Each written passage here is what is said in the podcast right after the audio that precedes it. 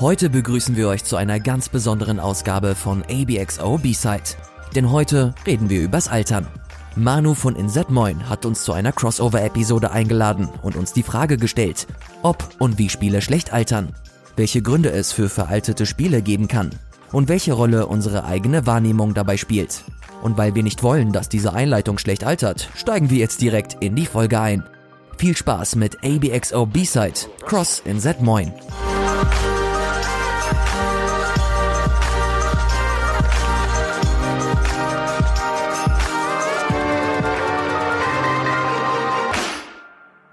Einen wunderschönen guten Morgen. Ihr hört Insert Moin, den bestgealterten Podcast der Welt.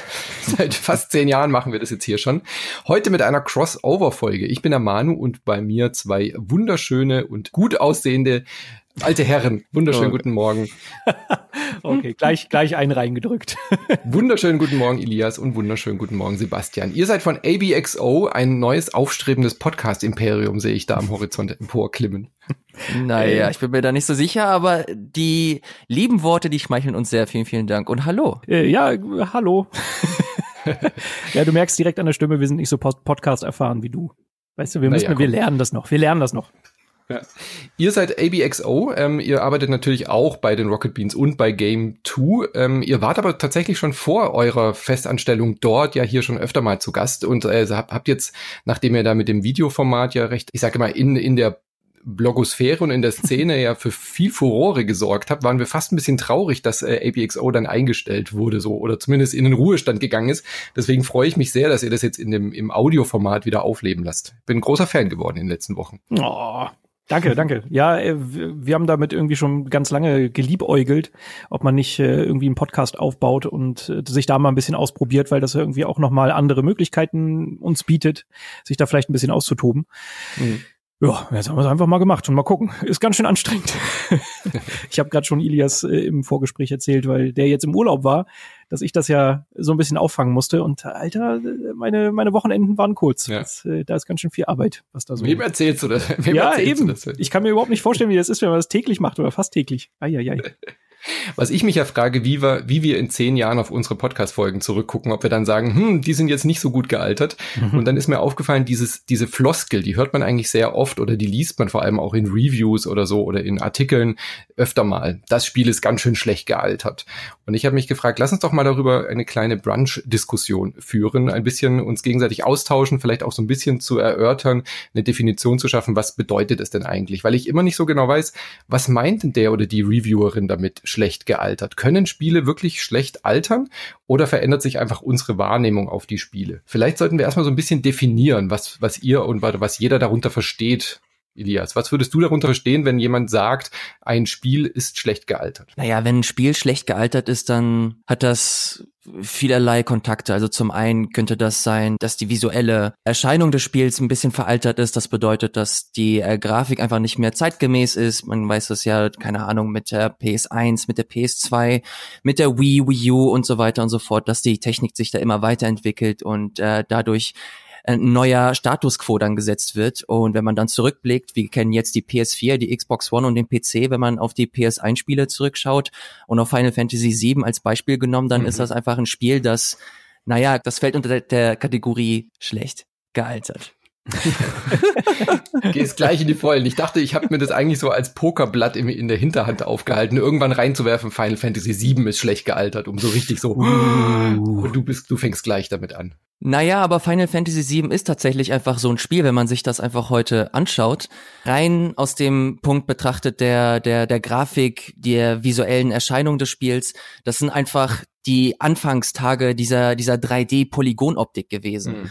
Und wenn man sich das heute anschaut, ich habe mir jetzt eben gerade ein paar äh, Videos zu Devil May Cry 5 angesehen und Techniken der, der Real-Time-Rendering und was du da alles lesen und schauen kannst, das ist einfach absolut krass und absurd. Und das ist der neue Status quo, der gesetzt wird. Und wenn du jetzt zurückblickst auf ein Spiel wie Final Fantasy VII, das quasi damit begonnen hat, diese, diese 3D-Grafik, diese Polygon-Grafik auf den Konsolen oder generell im Spielekosmos zu etablieren, dann ist das ein Spiel, das auf jeden Fall diese, diese Floskel bekommen kann, ist schlecht gealtert. Ob das jetzt wirklich schlecht gealtert ist oder ob das jetzt die, die Wahrnehmung ist, das, das können wir jetzt hier im Gespräch genauer erörtern, aber ich glaube, das ist so das Paradebeispiel, wie du das gerade erwähnt hast, ist einfach ein Spiel, ja, dass man des, dessen Alter man auf jeden Fall sieht und merkt. Mhm. Ich muss persönlich sagen, ich habe das immer, ich kann das sogar fast stellenweise ein bisschen genreabhängig machen. Ich finde für mich so so Rollenspiele oder alles, was so ein bisschen äh, ja, langsamer Träger ist oder wo sich die Spielkonzepte nicht so verändert haben. Ich finde, ein Tetris kannst du heute immer noch spielen. Ja. Da, da ist halt der, der Rest nicht so ausschlaggebend wie, weiß ich nicht, die Steuerung hat sich seitdem nicht so dermaßen weiterentwickelt,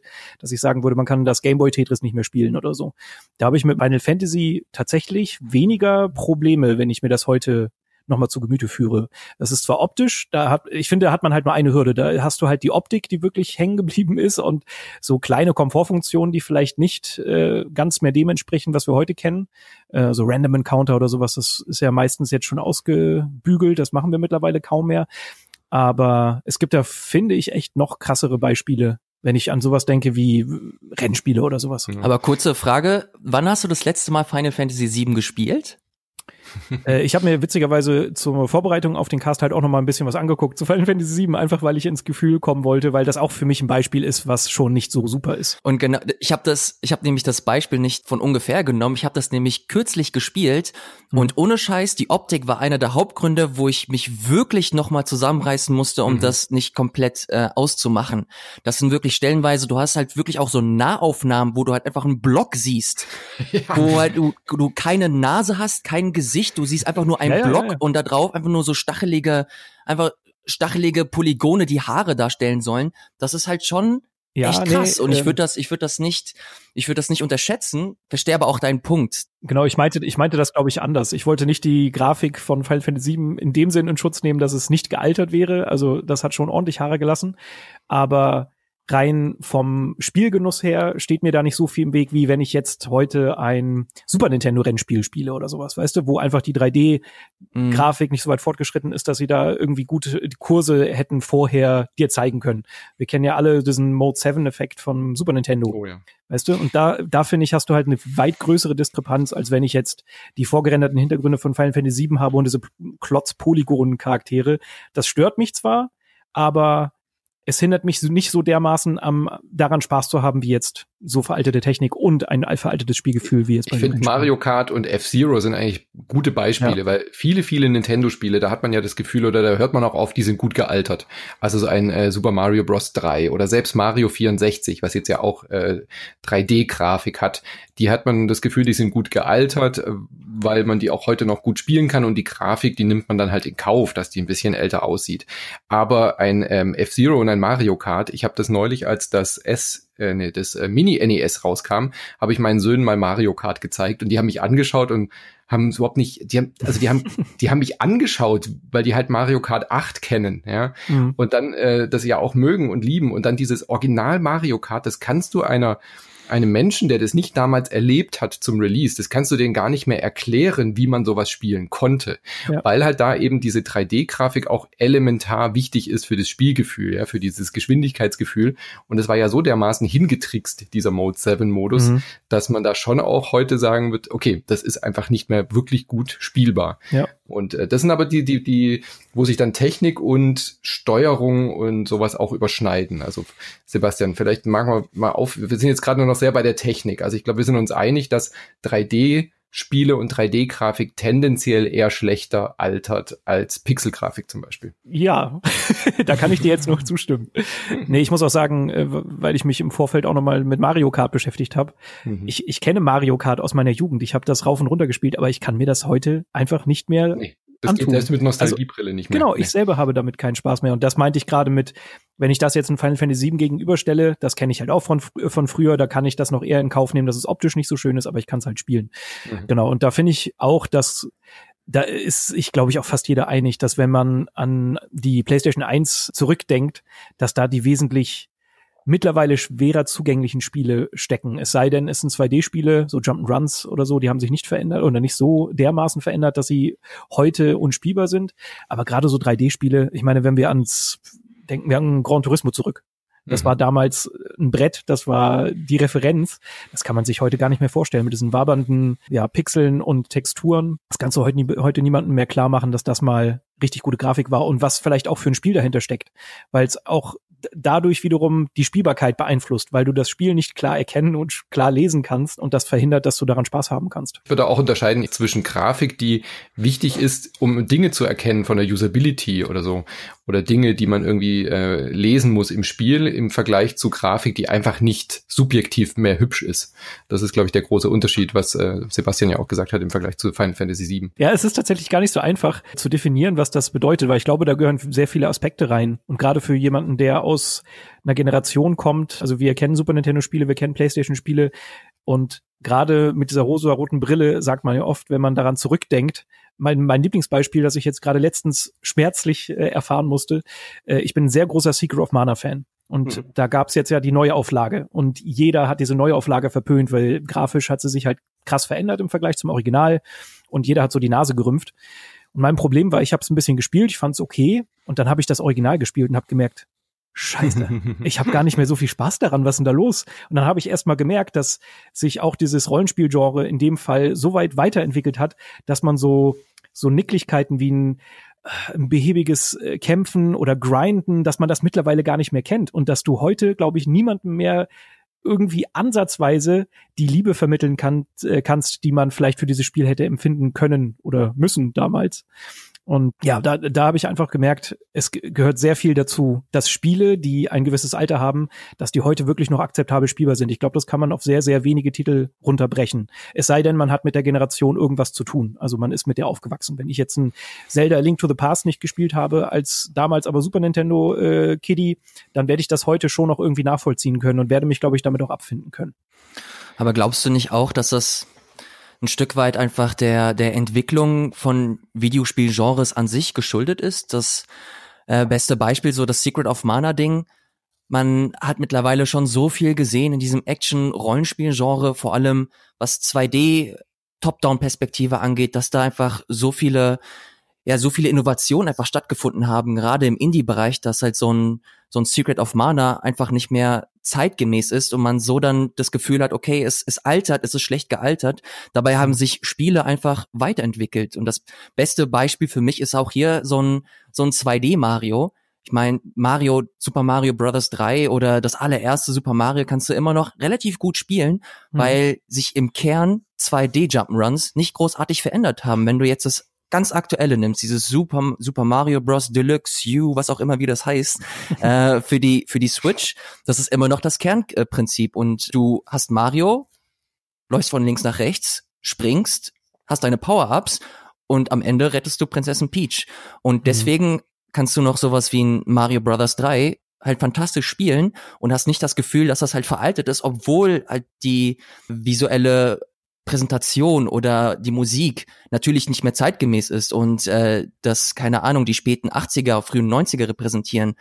Mhm. Aber dennoch sich das alles flott spielt und man nicht das Gefühl hat, dass es einfach eher antiquiert. Würdet ihr mir übereinstimmen, wenn man sagt, wenn man jetzt sagt, was ist denn gut gealtert, dass das Titel sind und Spiele sind, dass wenn man sie heute unbedarft spielt, also ohne Nostalgiebrille, ja, wenn ich jetzt ähm, meinen Söhnen zum Beispiel eben Tetris ist ja ein perfektes Beispiel zum Beispiel oder ein Pac-Man-Automat oder sowas, wenn ich einem Spieler oder einer Spielerin etwas zeige ohne diese nostalgischen Erinnerungen, vielleicht auch ohne das Genre-Vorwissen und ohne die aktuellen Genre-Konventionen zu nennen äh, und zu kennen, wenn man dann damit noch Spaß hat heute, dass es dann gut gealtert ist oder greift es, äh, greift es zu kurz? Hm. Also ich glaube, ich für, also ich würde sagen, das ist ein guter Indikator, ja.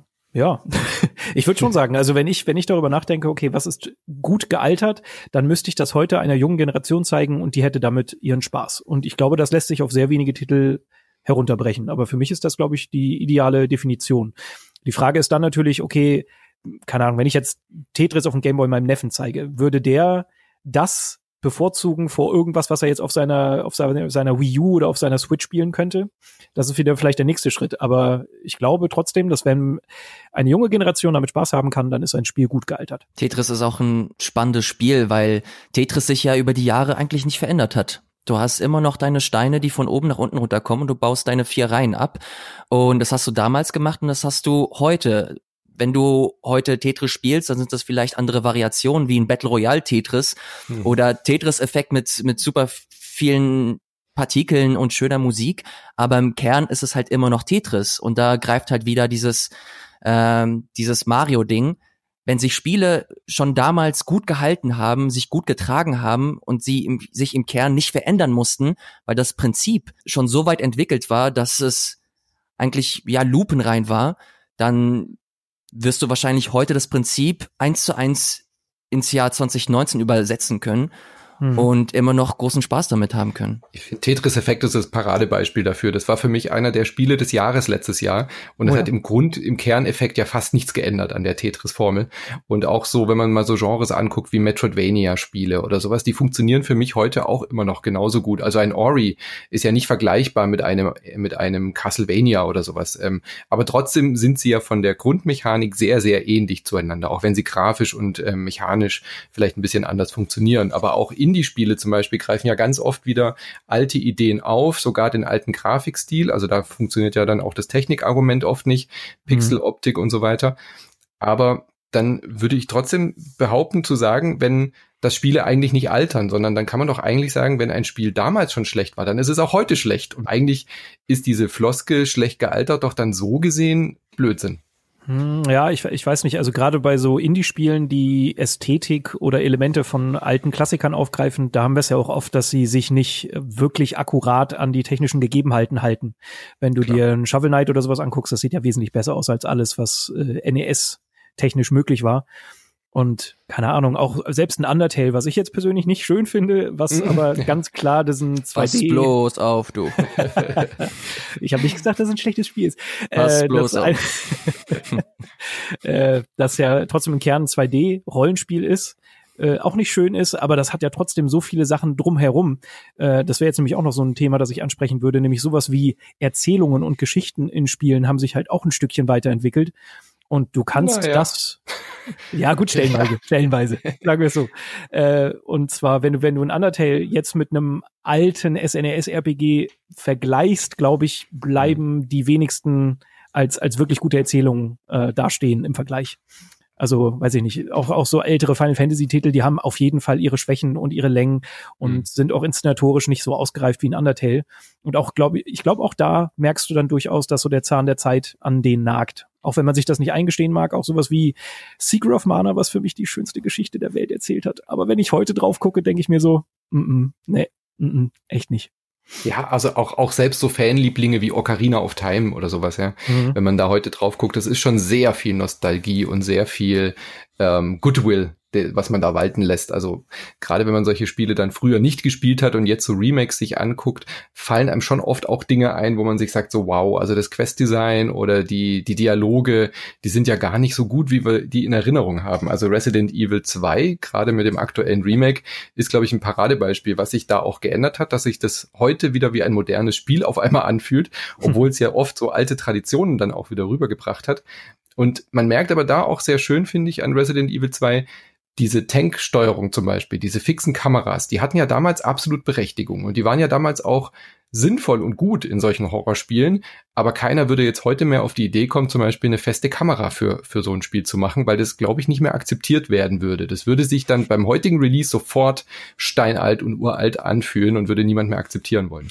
Ich glaube, es kommt auch wieder auf die eigene Wahrnehmung an. Es gibt ja mittlerweile schon Mods für Resident Evil 2, mhm. wo du halt diese festen Kameraperspektiven hast und das super viele Leute feiern, weil das einfach so eine Art Nostalgie einfach wieder triggert und wenn man sich das jetzt so anguckt, natürlich wirkt das ein bisschen komisch, vor allem wenn man jetzt freie Kamera kennt, Third-Person-Perspektive.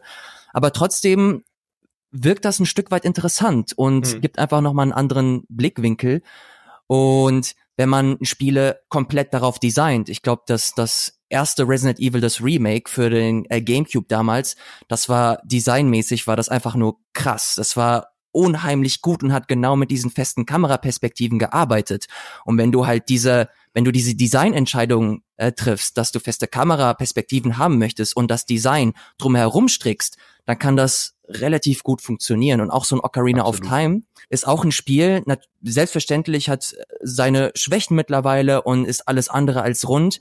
Aber selbst wenn du das heute noch reinnimmst, was die, was Atmosphäre angeht, mhm. was, was Musik angeht, was ähm, das Einsaugen in diese, in diese Spielwelt angeht, dann ist Ocarina of Time immer noch top notch.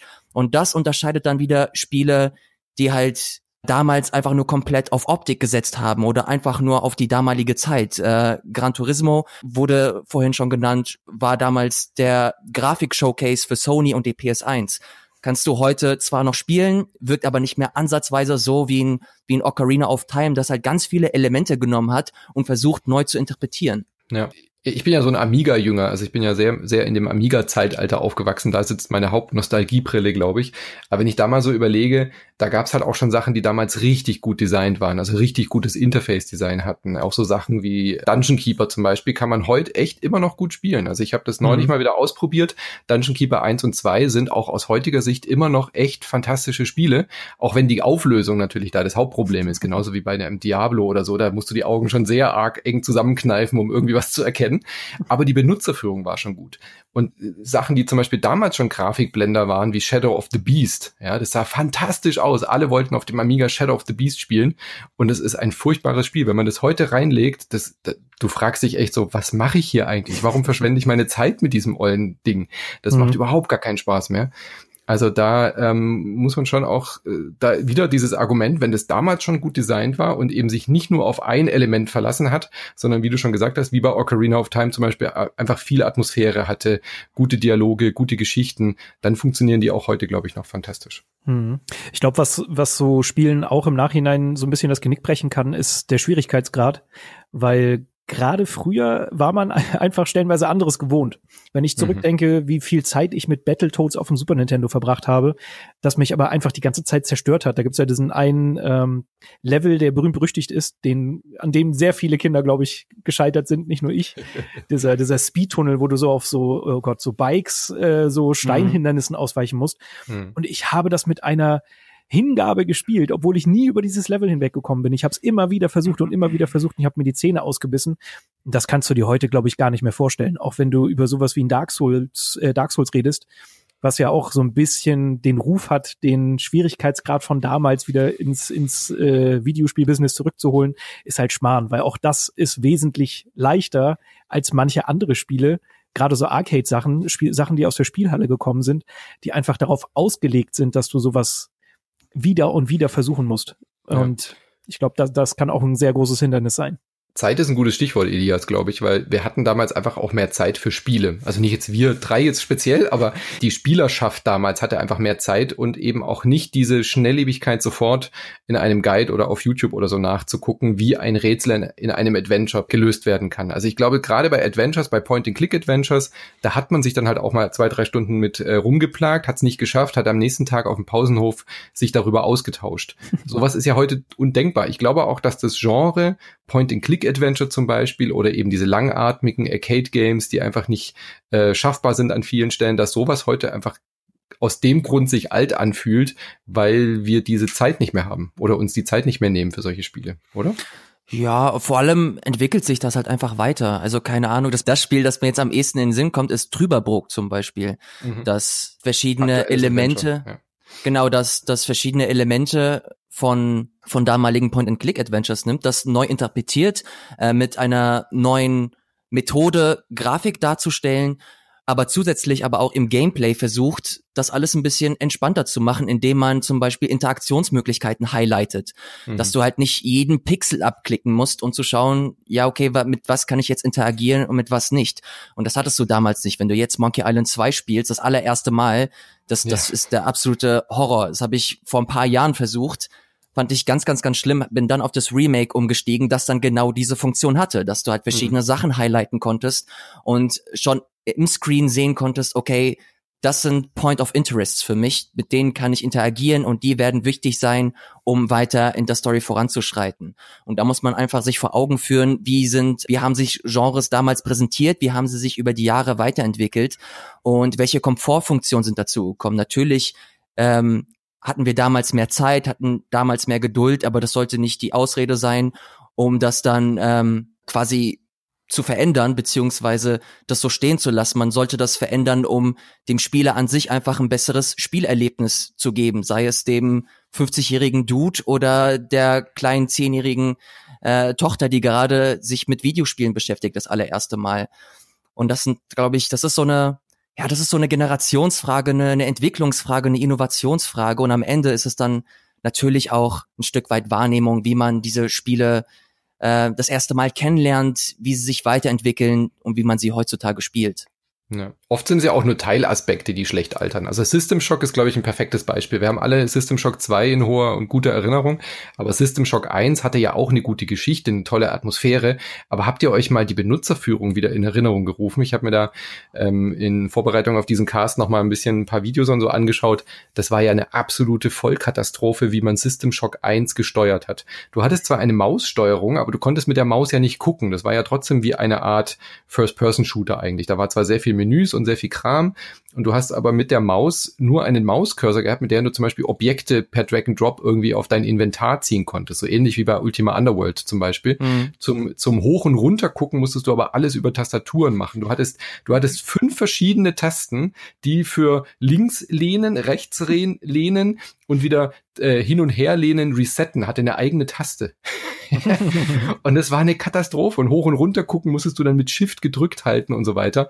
Also das war damals schon schlecht. Ich glaube, das kann man auch so, so festhalten. Zu der Zeit gab es auch schon Doom. Also es gab auch schon Steuerungsarten, die mit Maus und so gut funktioniert haben und das Genre vorangetrieben haben, weil das ist ja oft auch ein Problem, dass Spiele halt vielleicht später eine technische Innovation, also auch was die Eingabesteuerungsarten betrifft, ja, also eine Maus kam dann dazu, hat natürlich Spiele wie Siedler oder sowas natürlich deutlich verbessert. Siedler 2 ist natürlich das bessere Spiel im Vergleich zu Siedler 1 und nicht nur inhaltlich, sondern halt auch von der ganzen Benutzerfläche.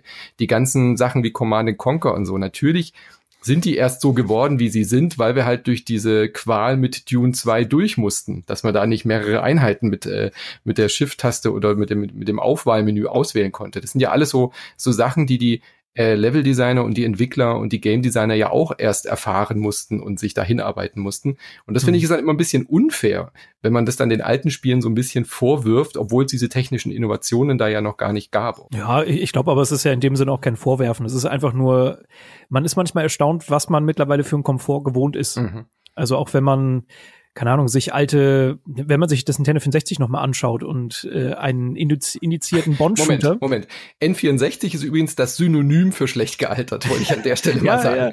Der gesamte N64-Katalog ist komplett schlecht gealtert. Ja, da zählt natürlich dann auch die Technik noch mit dazu, ja. aber halt äh, selbst dieser indizierte Bond-Shooter, den ich eigentlich sehr, sehr liebe, äh, den kannst du dir, ich habe das nochmal versucht, bevor ich, nee, ich habe meinen Nintendo 65 irgendwann abgetreten und dachte mir so, ja komm, eine Runde spielst du noch gut, äh, den indizierten Bond-Shooter. Und dann merkst du einfach, wie ich, keine Ahnung, ich habe mich wirklich gefragt, wie habe ich das denn die ganze Zeit gespielt? Ja, wie konnte ja. man das denn mit gutem Gewissen und mit Spaß bei der Sache spielen? Weil du hast halt keine zwei Analogsticks und musstest das die ganze Zeit so seltsam mit den mit diesen C-Tasten mhm. straven und dann wiederum mit dem Analogstick so ein bisschen halbgar gucken. Dann hast du aber eigentlich immer drauf gehofft, dass das Auto-Aiming automatisch deine Waffe auf den Gegner zielt und keine Ahnung. Und, ja, aber du ja, kanntest dann, früher halt nichts. Du hast damals keine, keine Shooter gespielt. Wir hatten ja damals nichts. Mhm. Und danke, ich habe lange gewartet, bis dieser Satz kommt. Und plötzlich hat man zwei Analogsticks, man hat eine freie Kamera und ja. dadurch wirkt das automatisch einfach nicht mehr äh, nicht mehr ganz so geil. Und wenn man sich das ja. jetzt mal ein bisschen anschaut, vor allem wie so die Industrie gewachsen ist und sich verändert hat. Früher hat auch ein Designer auch gleichzeitig programmiert, wie es stellenweise halt noch im, im Indie-Bereich gemacht wird. Aber mhm. damals war das halt gange und gäbe und mittlerweile hast du halt Leute, die sich explizit mhm. darum, äh, darum kümmern und sich damit beschäftigen. Und dadurch hast du auch automatisch halt so, ein, so eine Qualitätssteigerung. Du hast einfach einen neuen, neuen Standard, der gesetzt wird. Deswegen ist auch Anthem gerade auch so so mega tragisch traurig ja da, wo es jetzt ist, weil du Destiny damals hattest, vor vier, fünf Jahren, die mhm. damals auch mit super vielen Problemen gestartet sind. Die, das Spiel war, war zwar, es hatte genug, um dich zu fesseln, weil das Gameplay halt so geil war, aber das Design, das war absolut grauenhaft. Du bist, du bist so von einem Punkt zum anderen gegangen, hast dann irgendwas verteidigt und bist dann wieder zum nächsten Punkt gegangen, hast Leute kaputt gemacht und hast wieder was verteidigt. Das war mhm. damals mhm. cool, oder damals okay, hat sich immer weiter gesteigert und verbessert, bis Destiny halt ein gutes Spiel geworden ist. Und heute spielst du Anthem, das genau dieses Designschema von vor mhm. fünf Jahren nutzt. Und dann bekommt so ein Spiel wie Anthem leider mega auf den Sack, weil es einfach designmäßig veraltet ist. Es ist, mhm. nimmt einfach alte Mechaniken, die man, ja, die man schon hinter sich gelassen hat. Ich finde, an dem Beispiel merkst du auch, wie schnell sowas gehen kann, ne? wie schnell sich mhm. da so eine Entwicklung einstellt und wie schnell man ein, ein Status quo gewohnt ist. Also bei gerade Destiny und Anthem ist halt so ein krasses Beispiel, weil Destiny ist eigentlich nicht alt, aber das hat einfach etabliert, was es heißt, ein Game as a Service zu sein und auch vielleicht ein guter Shooter in diesem Segment.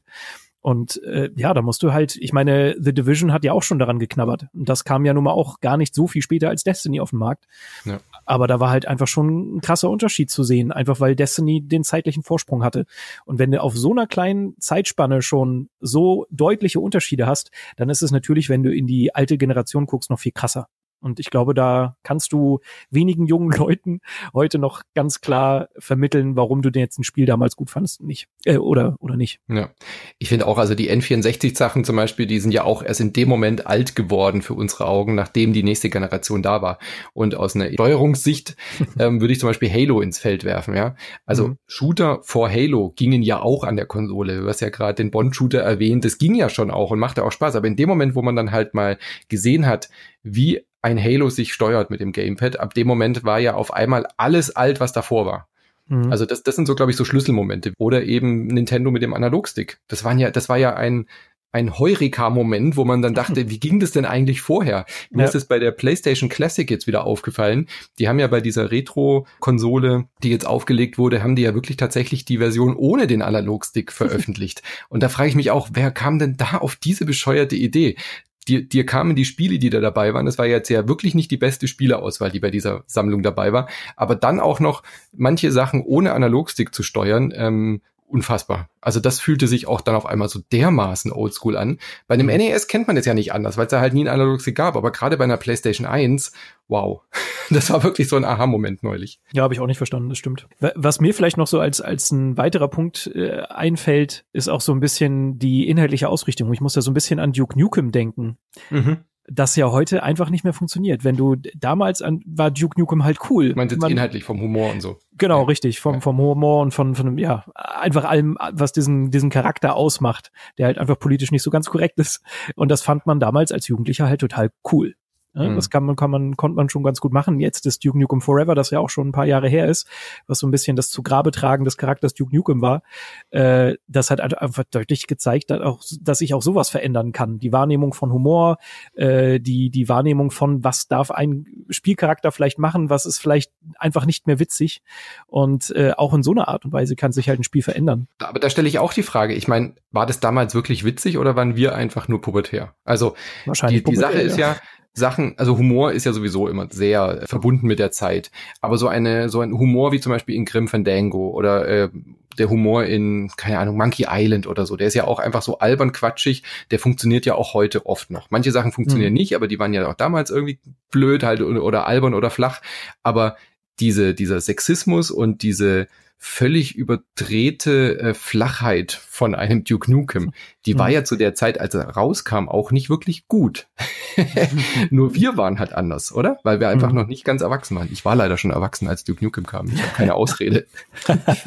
ist, das, ist das nicht vielleicht einfach nur so ein, so ein Generationsding gewesen? Ich meine, keine Ahnung, als wir, also als ich damals Duke Nukem gesehen habe, fand ich es schon sehr befremdlich und einfach nicht mehr ja, das ohne Scheiß. Ich fand es einfach nicht mehr zeitgemäß. Es trifft es eigentlich ganz gut, weil ich Duke Nukem erst sehr, sehr, sehr spät äh, wahrgenommen habe. Ich bin noch ein relativ mhm. junger Mensch und habe dementsprechend nicht alles äh, sofort direkt zum Start mitbekommen. Und ich glaube, das ist so ähnlich wie, wie bei wie bei Videospielen, dass sich einfach äh, Komik ändert, Comedy sich verändert, einfach dass das äh, das Zeitgeschehen sich einfach verändert und Kultur einfach mitzieht irgendwann. Und dann ist es mhm. irgendwann nicht mehr witzig, dass keiner, dass ein Duke Nukem ins Pissoir pisst und du hm. den Pissstrahl äh, steuern kannst. War damals, glaube ich, ganz lustig, aber heute haben wir oder sind wir einfach anderes gewohnt, sei es Comedy, sei es grundsätzlich Filme, Kultur, Videospiele. Und dadurch wird halt einfach ein neuer, neuer Maßstab gesetzt und da ist halt so ein Duke Nukem ja einfach nicht mehr da, wo es damals war. Es, es hat einfach heute, heutzutage habe ich, habe ich das Gefühl, dass es, dass so ein Duke Nukem einfach keinen Platz hat oder sich nicht mehr oder wir Duke Nukem keinen Platz mehr machen wollen, weil es einfach antiquiert ist, mhm. sei es das Gameplay oder wie jetzt die, die inhaltliche Aufmachung des Spiels. Mhm. Ich glaube, da gibt's halt nur ein paar mehr Beispiele. Du hast dann, weiß ich nicht, auch sowas wie ein Conker's Bad Fur Day oder sowas, wo ich auch persönlich sage, obwohl ich das sehr, sehr geliebt habe, dass der Humor halt auch schon Federn gelassen hat. Da ist immer mal ein Gag dabei, wo du sagst, okay, der hat getroffen, aber auch da merkst du, äh, ja, man ist älter geworden. Und ich glaube, dass sich die Generation da weiterentwickelt hat. Oder auch wenn du daran denkst, wie früher, weiß ich nicht, Ego-Shooter, die einfach nur auf Brutalität gesetzt haben, so total das Phänomen geworden sind auf dem Schulhof oder so. Weißt mhm. du, das ist halt heute gar nicht mehr so der des Aufsehens wert, finde ich. Also es sei dann irgendwie, es gibt eine Watschen für, wie hieß es, Hatred oder so. Aber das, ja. da schreit eigentlich, kräht kein Haar nach.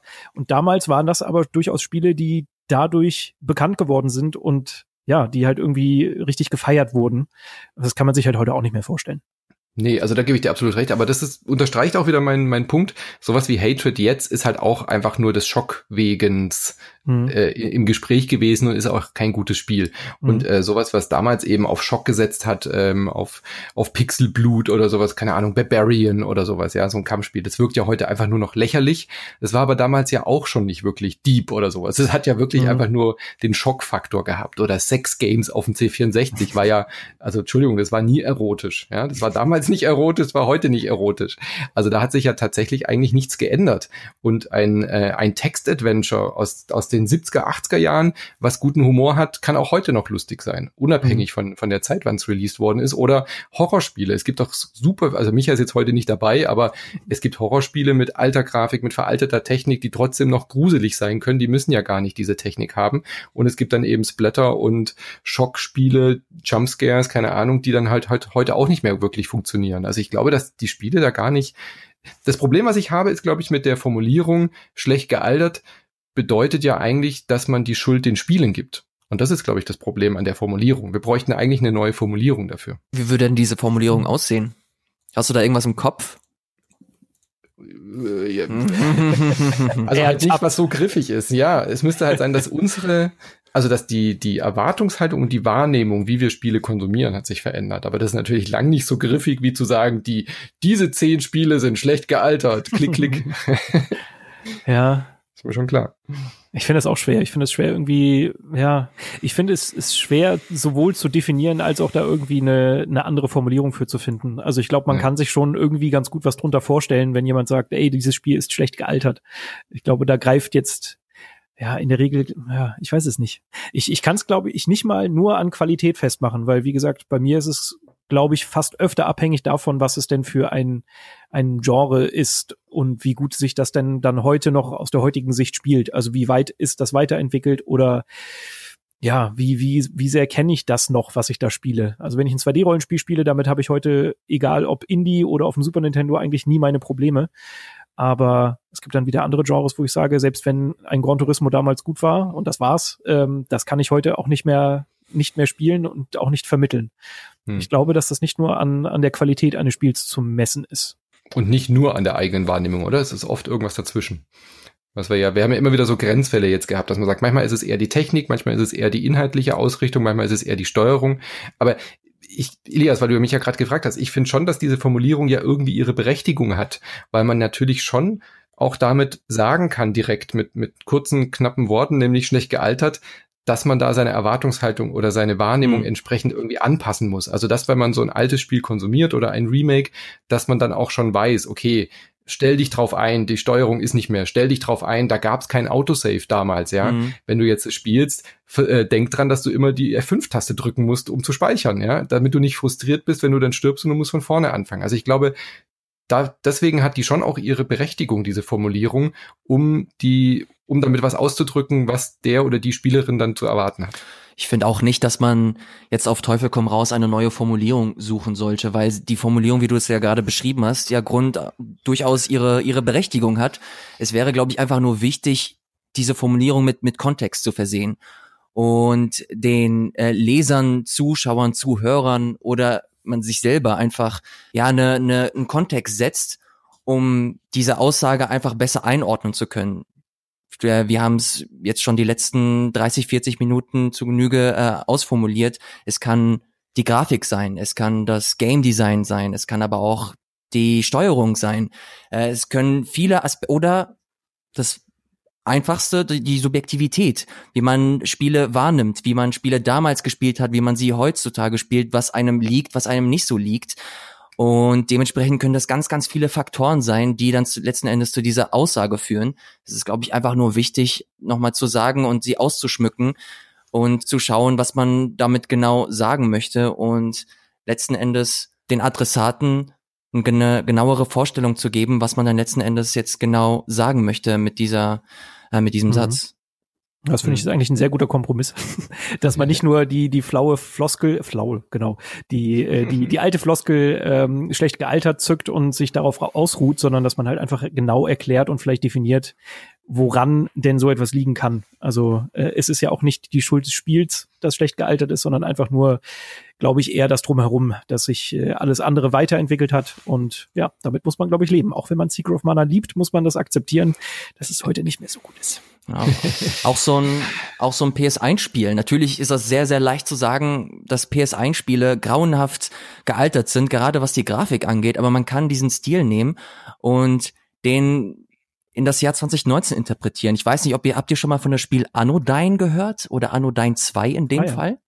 Mhm. Das ist ja. auch so ein Spiel, also Anodyne 1 ist jetzt kürzlich für die Switch rausgekommen und ist ein reines äh, Pixel-Spiel, ein, ein Pixel 2D-Spiel.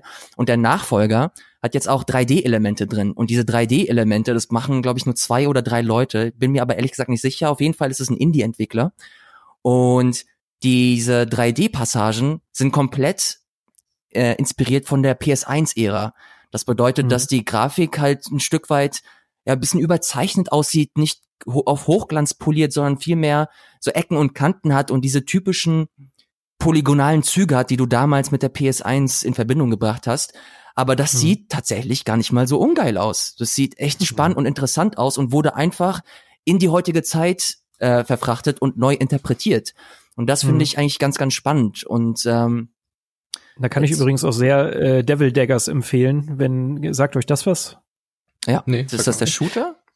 Genau, ja, also so ein kleiner Arena-Shooter. Und wir haben jetzt, glaube ich, schon öfter gesagt, dass PlayStation 1-Spiele recht schlecht gealtert sind. Aber Devil Daggers nimmt sich tatsächlich diese PlayStation 1-Ästhetik, aber remixt sie so sehr, dass es halt so eine ganz eigene einen ganz eigenen Stil hat. Also es hat so diese wabernden Texturen und alles so sehr reduziert, sehr viel schwarz, aber es sieht so unwahrscheinlich schön aus, einfach nur, dass es diesen Stil halt nimmt und perfektioniert und natürlich auch ein bisschen den, den aktuellen Gegebenheiten anpasst, was Auflösung angeht und auch was so leserlich, äh, Leslichkeit angeht.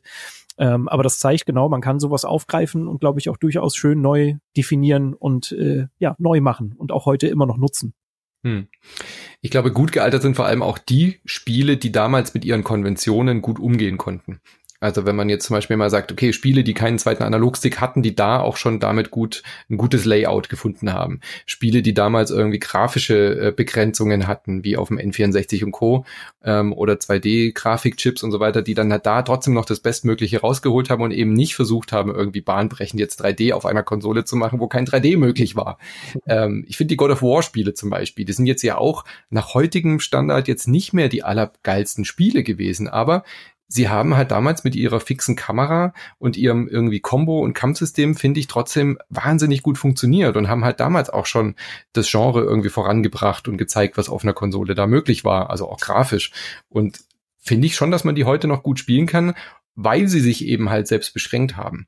Ich finde auch, dass äh, Alone in the Dark oder eben Resident Evil damals mit dieser fe festen Kamera ja auch das waren ja oft Entscheidungen, um zu sagen, na ja, das kriegen wir halt anders besser nicht hin, aber dann machen wir damit auch was. Also mit, mit dieser, mit dieser Beschränkung zu arbeiten, führt ja oft dazu, dass man dann auch wieder auf neue Ideen kommt und damit eben auch arbeitet. Also du kannst natürlich in einem Horrorspiel dann auch besser die Leute erschrecken, wenn sie nicht die komplette Kamera irgendwie frei steuern können. Da musst du ja, ja. heute auch wieder ganz anders mit arbeiten.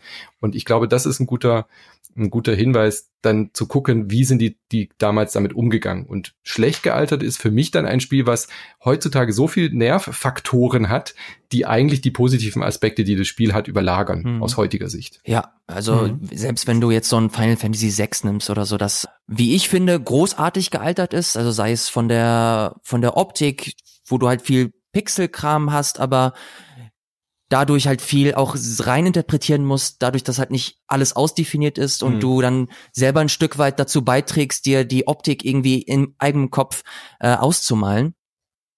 Aber selbst so ein Final Fantasy VI hat äh, seine Macken, sei es die verschiedenen Save Points, die stellenweise auch nicht ganz so großzügig verteilt sind, oder das äh, Checkpoint-System, wenn du nach einem harten Bosskampf äh, komplett K.O. gehst, dass du halt ein Stück weit wieder laufen musst und dann noch Dialoge ohne Skippen äh, die anhören musst und durchlesen musst. Das sind alles so Sachen, wo man dann letzten Endes eine, äh, ja, so eine äh, so, ein, so ein Gleichgewicht setzen muss oder selber abwägen muss, ob das jetzt für einen cool ist oder nicht und dann am Ende die subjektive Entscheidung treffen muss, ob das jetzt für einen gut gealtert ist oder nicht. Ja. Würde euch denn spontan ein Spiel einfallen, dass ihr jetzt so ohne schlechtes Gewissen jemandem äh, einer jüngeren Generation Earthbound. empfehlen könnt und sagen? ja, da gibt's wirklich nichts. Ich habe es noch nicht gespielt, da kann ich nicht mitreden. Nicht, nicht irgendwie Random Encounter äh, Speicherpunkte, die irgendwie doof gesetzt doch, sind. Man muss grinden. Ja. Doch natürlich, aber Earthbound ist halt so ein Spiel. Es ist es sieht wundervoll aus, die Musik ist toll, der ähm, das Skript ist super charmant und schön zugänglich einfach. Das ist einfach so ein Spiel, das ich jedem, also wirklich jedem ausnahmslos in die Hände drücken könnte und ich wüsste, dass er irgendeinen Aspekt finden würde, wo man eine gute Zeit und Spaß hat. Also und mhm. da gibt es, da gibt es ein, ich spiele jetzt tatsächlich, ich habe gerade Urlaub und habe endlich mal die Zeit, äh, das Super Nintendo Classic mal in aller Ruhe mir anzusehen. Und tatsächlich spiele ich gerade A Link to the Past äh, nochmal durch, hab's fast durch, ähm, hab am Anfang meine Probleme gehabt, weil du wieder diese typischen Kinderkrankheiten hattest. Du hast ein, du spielst einen Dungeon, du kommst bis zum Boss und dann stirbst du und dann musst du den kompletten Dungeon nochmal machen bis zum Boss. Aber, ich hasse es. Ja. aber da gibt es mittlerweile auch ziemlich coole Methoden, wie zum Beispiel die Emulation des Super Nintendo Classics erlaubt dir, mhm. eigene Spielstände zu, äh, zu generieren. Und ich mache das mittlerweile so, dass ich vor dem Boss immer mir einen eigenen Spielstand mache und in, in den Boss reingehe. Come on. also das sind einfach, das sind einfach Komfortfunktionen oder eine ja. oder die Geschwindigkeit erhöhen, vorspulen bei bei Random Encounter zum Beispiel oder die Bewegungsgeschwindigkeit. Das sind alles so Sachen, die veralterte Spiele in Anführungsstrichen nochmal in die Moderne holen können und nochmal einer neuen Generation verfügbar machen können. Und das, hm. das finde ich tatsächlich gerade ziemlich geil. Ich mag das super gerne. Ich hat mich so weit getrieben, dass ich A Link to the Past, das ich schon dreimal durchgespielt habe, jetzt bald ein viertes Mal durchgespielt habe. Und äh, ich habe schon mir vorgenommen, als nächstes Projekt mir den äh, das Mario RPG mir anzusehen, das ich niemals damals äh, gespielt habe. Ähm, mhm. Aber dadurch, dass du halt diese Funktion hast, dass du eigene Spielstände kreieren kannst und so dann einfach nochmal dir das Leben einfacher gemacht wird, alte Spiele zu genießen, ähm, habe ich sofort wieder Lust, mich da wieder reinzufuchsen und zu schauen, okay, dieses Spiel hat damals Wellen geschlagen, war was ganz Besonderes.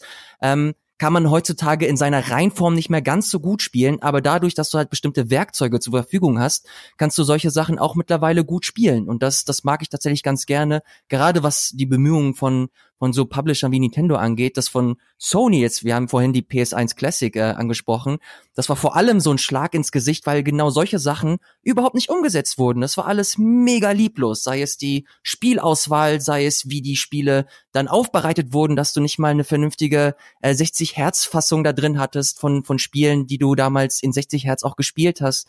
Das sind alles so Sachen, wo, wo Publisher heutzutage auch in die Pflicht genommen werden müssen, ihre alte Spiele nochmal zu, äh, zu präservieren und einer neuen Generation zur Verfügung zu stellen und nicht einfach nur zur Verfügung stellen, sondern auch für die Moderne aufzubereiten, damit man das auch smooth und cool spielen kann, um dann wiederum neue Erkenntnisse, neue Inspirationen daraus zu ziehen, um dann diese Elemente, diese Mechaniken nochmal für neue Spiele, für neue Generationen, für neue Entwickler und Spieler aufzubereiten. Hm. Aber Sebastian, jetzt die, die K.O.-Frage für dich. Was Boah. ist mit Shadow of the Colossus? Da bin ich mir echt unsicher. Deswegen lasse ich dir die Frage beantworten. Ist das gut gealtert oder ist das schlecht gealtert? Ja, witzig. Weil das gilt ja allgemein als Meisterwerk, aber, aber hm, ich bin mir da echt total unsicher. Ich wollte eine ähnliche Frage eigentlich in, in den Raum schmeißen, so was dieses ganze Thema Neuauflagen anbelangt, weil ich mhm. bin ein sehr großer Freund von Neuauflagen und gerade die Neuauflage von Shadow of the Colossus ist halt. Genau deswegen komme ich ja gerade drauf. Genau, genau ist, ja. aber wenn du mich fragst, in meinen Augen die definitive Version. Also so solltest du es heute spielen, gerade ohne Vorkenntnis. Die ich Neuauflage, glaube, ja. Genau. Oder meinst du die Neu-Neuauflage? Da gab es ja zweimal eine Neuauflage. Okay, dann meine ich die, die aktuelle. also ja, das ist dann schon. Genau, danke. Du hast die, hast die, die auch grafisch überarbeitet wurde. Okay. Exakt, mhm. genau. Also einfach nur, weil ich glaube, wenn ich mich in einen Spieler, naja, selbst, selbst wenn ich mich in, in mich selbst hineinversetze, ich kenne das Original, ich habe das damals auch gespielt, aber ich würde es heute nicht mehr anfassen. Einfach nur, weil mhm. es auf technischer Ebene sehr viele Probleme hatte und die PS4-Neuauflage das einfach alles sehr glatt gebügelt und, und ja, einfach auch den heutigen Gegebenheiten so schön angepasst hat, dass ich da persönlich gar keine Probleme sehe, das dem Original ja, zu äh, vorzuziehen. Und auch wenn ich jetzt an Resident Evil 2 denke, auch wenn das ein faktisch völlig neues Spiel ist, die mhm. Neuauflage, mhm. würde ich auch da sagen, niemand braucht sich heute mehr Resident Evil 2 das Original anschauen, es sei denn, er ist da irgendwie ja, nostalgisch verbandelt oder ja, möchte einfach mal ein bisschen so die Geschichtsstunde äh, nachspielen. Aber ich glaube, generell bin ich immer ein sehr großer Freund von Neuauflagen, es sei denn, sie sind komplett verhunzt, wie jetzt sowas wie Secret of Mana. Habe ich, hab ich Secret of Mana schon öfter erwähnt heute? Ich glaube, ja. Ich finde auch, ich bin ein absoluter Befürworter von so Remakes und äh, Remasters vor allem, um sie gegebenen äh, technischen Begebenheiten auch anzupassen, zu verbessern und auch dann so Detailverbesserungen eben reinzuhauen. Keine Ahnung, schlechte Framerate früher, schlechte ähm, die Nebelschwaden in alten Spielen. Also warum mhm. nicht, äh, wenn, wenn das Spiel dadurch wieder zugänglicher wird und der eigentliche Kern, also die eigentlichen Stärken des Spiels dadurch wieder in den Vordergrund rücken. Man muss es ja nicht gleich so extrem machen wie Resident Evil 2 und ein komplett anderes Spiel draus machen, aber auch das ist ja völlig legitim, ja. Mhm. Das nimmt ja trotzdem die Stärken und die Charaktere und so weiter und äh, bringt es einfach einer neuen Generation wieder näher. Also ich bin da, ich bin da eigentlich sehr froh drüber, dass es in unserem Medium ja so gut funktioniert. Also mhm. das ist ja auch wirklich eine, eine, eine Ausnahme so, dass, dass wir so ein, so ein schnell sich entwickelndes Medium hier begleiten mit Videospielen, wo sich halt wirklich alle fünf, sechs äh, Jahre irgendwie komplett technisch auch eine, eine nächste Generation irgendwie anbahnt. Also das ist ja schon auch eine Ausnahmesituation. Und wenn man dadurch auch gute alte Sachen wieder einem neuen Publikum darbieten kann und die Erinnerung dann damit auch aufrechterhält. Gerade Nintendo versucht es ja gerade mit der Switch fantastisch und macht es auch richtig gut, finde ich. Hm. Ich muss persönlich auch sagen, ich bin so dieser Diskussion dann immer ein bisschen müde, die um hm. so Remakes entsteht, dass sich Leute, die das Original kennen, dann halt erheben und plötzlich sagen, ja. Moment, das und das ist aber nicht so wie im Original. Und ich denke mir, ja, ist doch egal. Hauptsache eine neue Generation kann damit Spaß haben. Und äh, auch so ein Resident Evil 2, da bin ich deshalb komplett schmerzbefreit, auch dass ich das nicht akkurat an der Vorlage, äh, Vorlage abarbeitet, sondern das neu interpretiert und ganz neu arrangiert und halt ein neues Spiel rausmacht. Ist mhm. aber cool, weil letztendlich das Gefühl wird trotzdem vermittelt, die Geschichte ist trotzdem wieder erlebbar und das halt mit den Komfortfunktionen oder mit dem Komfort von heutigen Spielen das ist perfekt. Also da das und das alte geht ja dadurch nicht kaputt. Genau. Also wenn du die Möglichkeiten noch hast, die alten Konsolen oder durch Emulatoren und so weiter, es ist ein ganz anderes Thema jetzt Archivierung von Spielen und so weiter, klar. Ja. ja also das ist fast für einen anderen Podcast, aber deswegen wird das Original ja nicht schlechter. Du kannst trotzdem noch Turok auf dem N64 spielen, wenn du es mal, wenn du das willst. Das will niemand. Fand ich damals schon schrecklich. Oh ja. Es war aber gut. Es war nur scheiße, es war aber gut. ja, ja, anderes Thema. Das ist, das ja. ist für mich nicht schlecht gealtert, das war für mich schon immer schlecht. Nein, das war damals wirklich auch schon äh, grafisch ja auch eine Katastrophe. Du hast ja wirklich nichts erkannt. Ja. Gut. Elias, leite doch mal zum Fazit über. Das ist aber jetzt. Was ist denn hier das Fazit? Ich glaube, das Fazit für sind Spiele schlecht gealtert ist halt ein Jein. ist halt ein ist halt ein Satz, den man sagen kann, mit Kontext füllen muss ähm, hat auf jeden Fall seine Berechtigung. Man kann auf jeden Fall sagen, dass Spiele gealtert sind auf unterschiedliche Ebenen, sei es Grafik, sei es Design, sei es das eigentliche Spielerlebnis. Wichtig ist aber einfach nur, das zu unterfüttern und genau zu kommunizieren, was man, was man damit meint und in welchen, in welchen Belangen. Jein kann man das, kann man, kann man vielleicht auch sagen, weil es dann letzten Endes viel Wahrnehmung ist, viel eigene subjektive Entscheidungen damit reinfließen. Ich bin jemand, der ist jetzt nicht so mega krass in Sachen Optik. Also mir ist Optik nicht einfach wichtig. Dafür Gameplay das A und O. Aber die ganze Atmosphäre des Spiels, die, die Story, die, ähm, die Charakterzeichnungen, die verlieren ja trotzdem nicht mit der Zeit. Die haben halt immer noch einen gewissen Wert, weil es seitdem äh, natürlich viele Spiele in dieser Richtung gab, aber Final Fantasy VII es geschafft hat, so seine eigene Kerbe zu schlagen. Und ich glaube, das ist einfach wichtig, das immer zu berücksichtigen und zu schauen, wo sind, äh, wann ist das Spiel damals erschienen, in welchem Kontext ist das Spiel erschienen, was für eine Zeit war das damals, wie hat sich das alles entwickelt. Und dann kann man, glaube ich, sagen oder besser beurteilen und besser vermitteln, ob ein Spiel gut gealtert ist oder nicht. Aber um das komplett runterzubrechen, ob man das sagen sollte oder nicht, ich finde auf jeden Fall, man spricht nichts dagegen, solange man äh, seine Gedankengänge gut und mit Substanz vermittelt. Das sollte man generell, glaube ich. Oh, naja. ja, ist Internet nicht bekannt für. Das, nee, das, das stimmt. funktioniert. Trotzdem freuen wir uns aber äh, über Feedback. Ich glaube, wir könnten jetzt noch ein, zwei Stunden weiter reden und weitere Beispiele bringen. Äh, ich glaube, wir haben auf jeden Fall sehr viele Punkte mal angeschnitten und bin gespannt auf euer Feedback. Ich habe auch schon mal auf Twitter und Facebook rumgefragt. Das hat gleich auch äh, sehr viele Reaktionen hervorgerufen. Da wir ja hier eine Crossover-Folge haben, ähm, müssten wir mal noch vielleicht erwähnen, wo man euch kontaktiert, wenn ihr uns bei uns hört, bei Insert Moin und äh, wo man mich äh, findet. Elias, dein Job. Oder meiner. Also natürlich, man findet uns unter dem Handle auf Twitter at abxo-tv oder dem Hashtag einfach abxo. Da kann man mit uns äh, kommunizieren und äh, Feedback hinterlassen. Das machen in der Regel auch unsere Zuhörer. Dafür auf jeden Fall schon mal vielen, vielen, vielen Dank. Wir sind ein Projekt, das noch lernt, das wächst und wir noch nicht so wirklich wissen, was wir tun. Aber deswegen äh, freuen wir uns umso mehr, wenn man uns äh, sagt, was man von diesem Projekt hält, was man vielleicht verbessern kann, was man äh, vielleicht gut findet und da noch mal ein Stück weit ausbauen kann. Ähm, die Resonanz bisher war auf jeden Fall schon mal ganz, ganz, ganz großartig. Vielen, vielen Dank an dieser Stelle und wir freuen uns natürlich auch, wenn die äh, lieben Inset Moin Zuhörer auch einfach mal reinhören und äh, uns vielleicht sagen, was äh, cool ist oder was nicht und äh, wie man ein neues, schönes Projekt in dieser sehr, sehr dichten und großen Podcast-Landschaft etabliert. Ja, das solltet ihr auf jeden Fall tun, bei ABXO vorbeizuschauen. Ihr sendet äh, unregelmäßig, oder? Also einmal in der Woche? Ja, genau. Wir versuchen eigentlich einmal äh, in der Woche. Wir haben immer alle zwei Wochen, zielen wir gerade zumindest drauf an. Ilias äh, klopft mir immer auf die Finger, wenn ich zu, zu terminlich denke und zu viele Versprechungen mache. Aber normalerweise alle zwei Wochen haben wir unser normales Format B-Side, wo wir ja einfach über aktuelle Geschehnisse sprechen und über äh, unsere Spiele, die wir gerade spielen. Und dann machen wir eigentlich immer jede Woche dazwischen quasi versuchen wir irgendwas Besonderes zu machen. Klappt nicht immer wahrscheinlich, aber äh, keine Ahnung, letzte Woche, nein, vorletzte Woche gab es ein Hörspiel, davor gab es ein Essay. Also da toben wir uns immer noch so ein bisschen vom abseits vom normalen Podcast ein bisschen aus. Ja.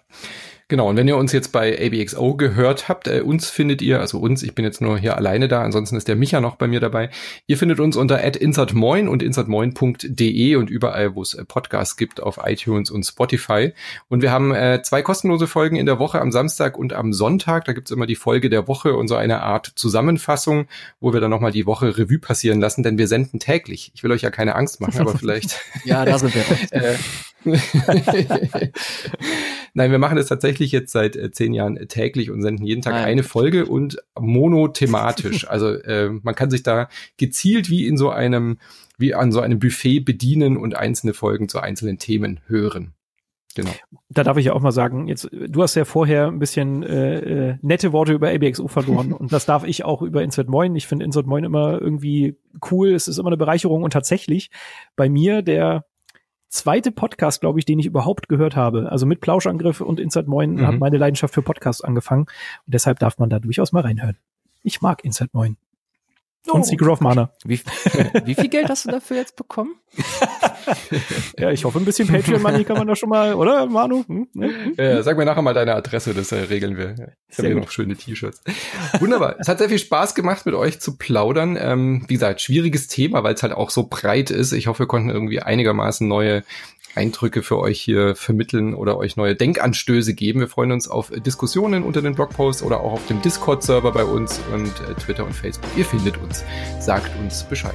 Vielen Dank euch für eure Zeit und wir hören uns bald wieder. Vielen Dank für die Einladung. Ja, genau. Macht's gut. Und ebenso. Tschüss.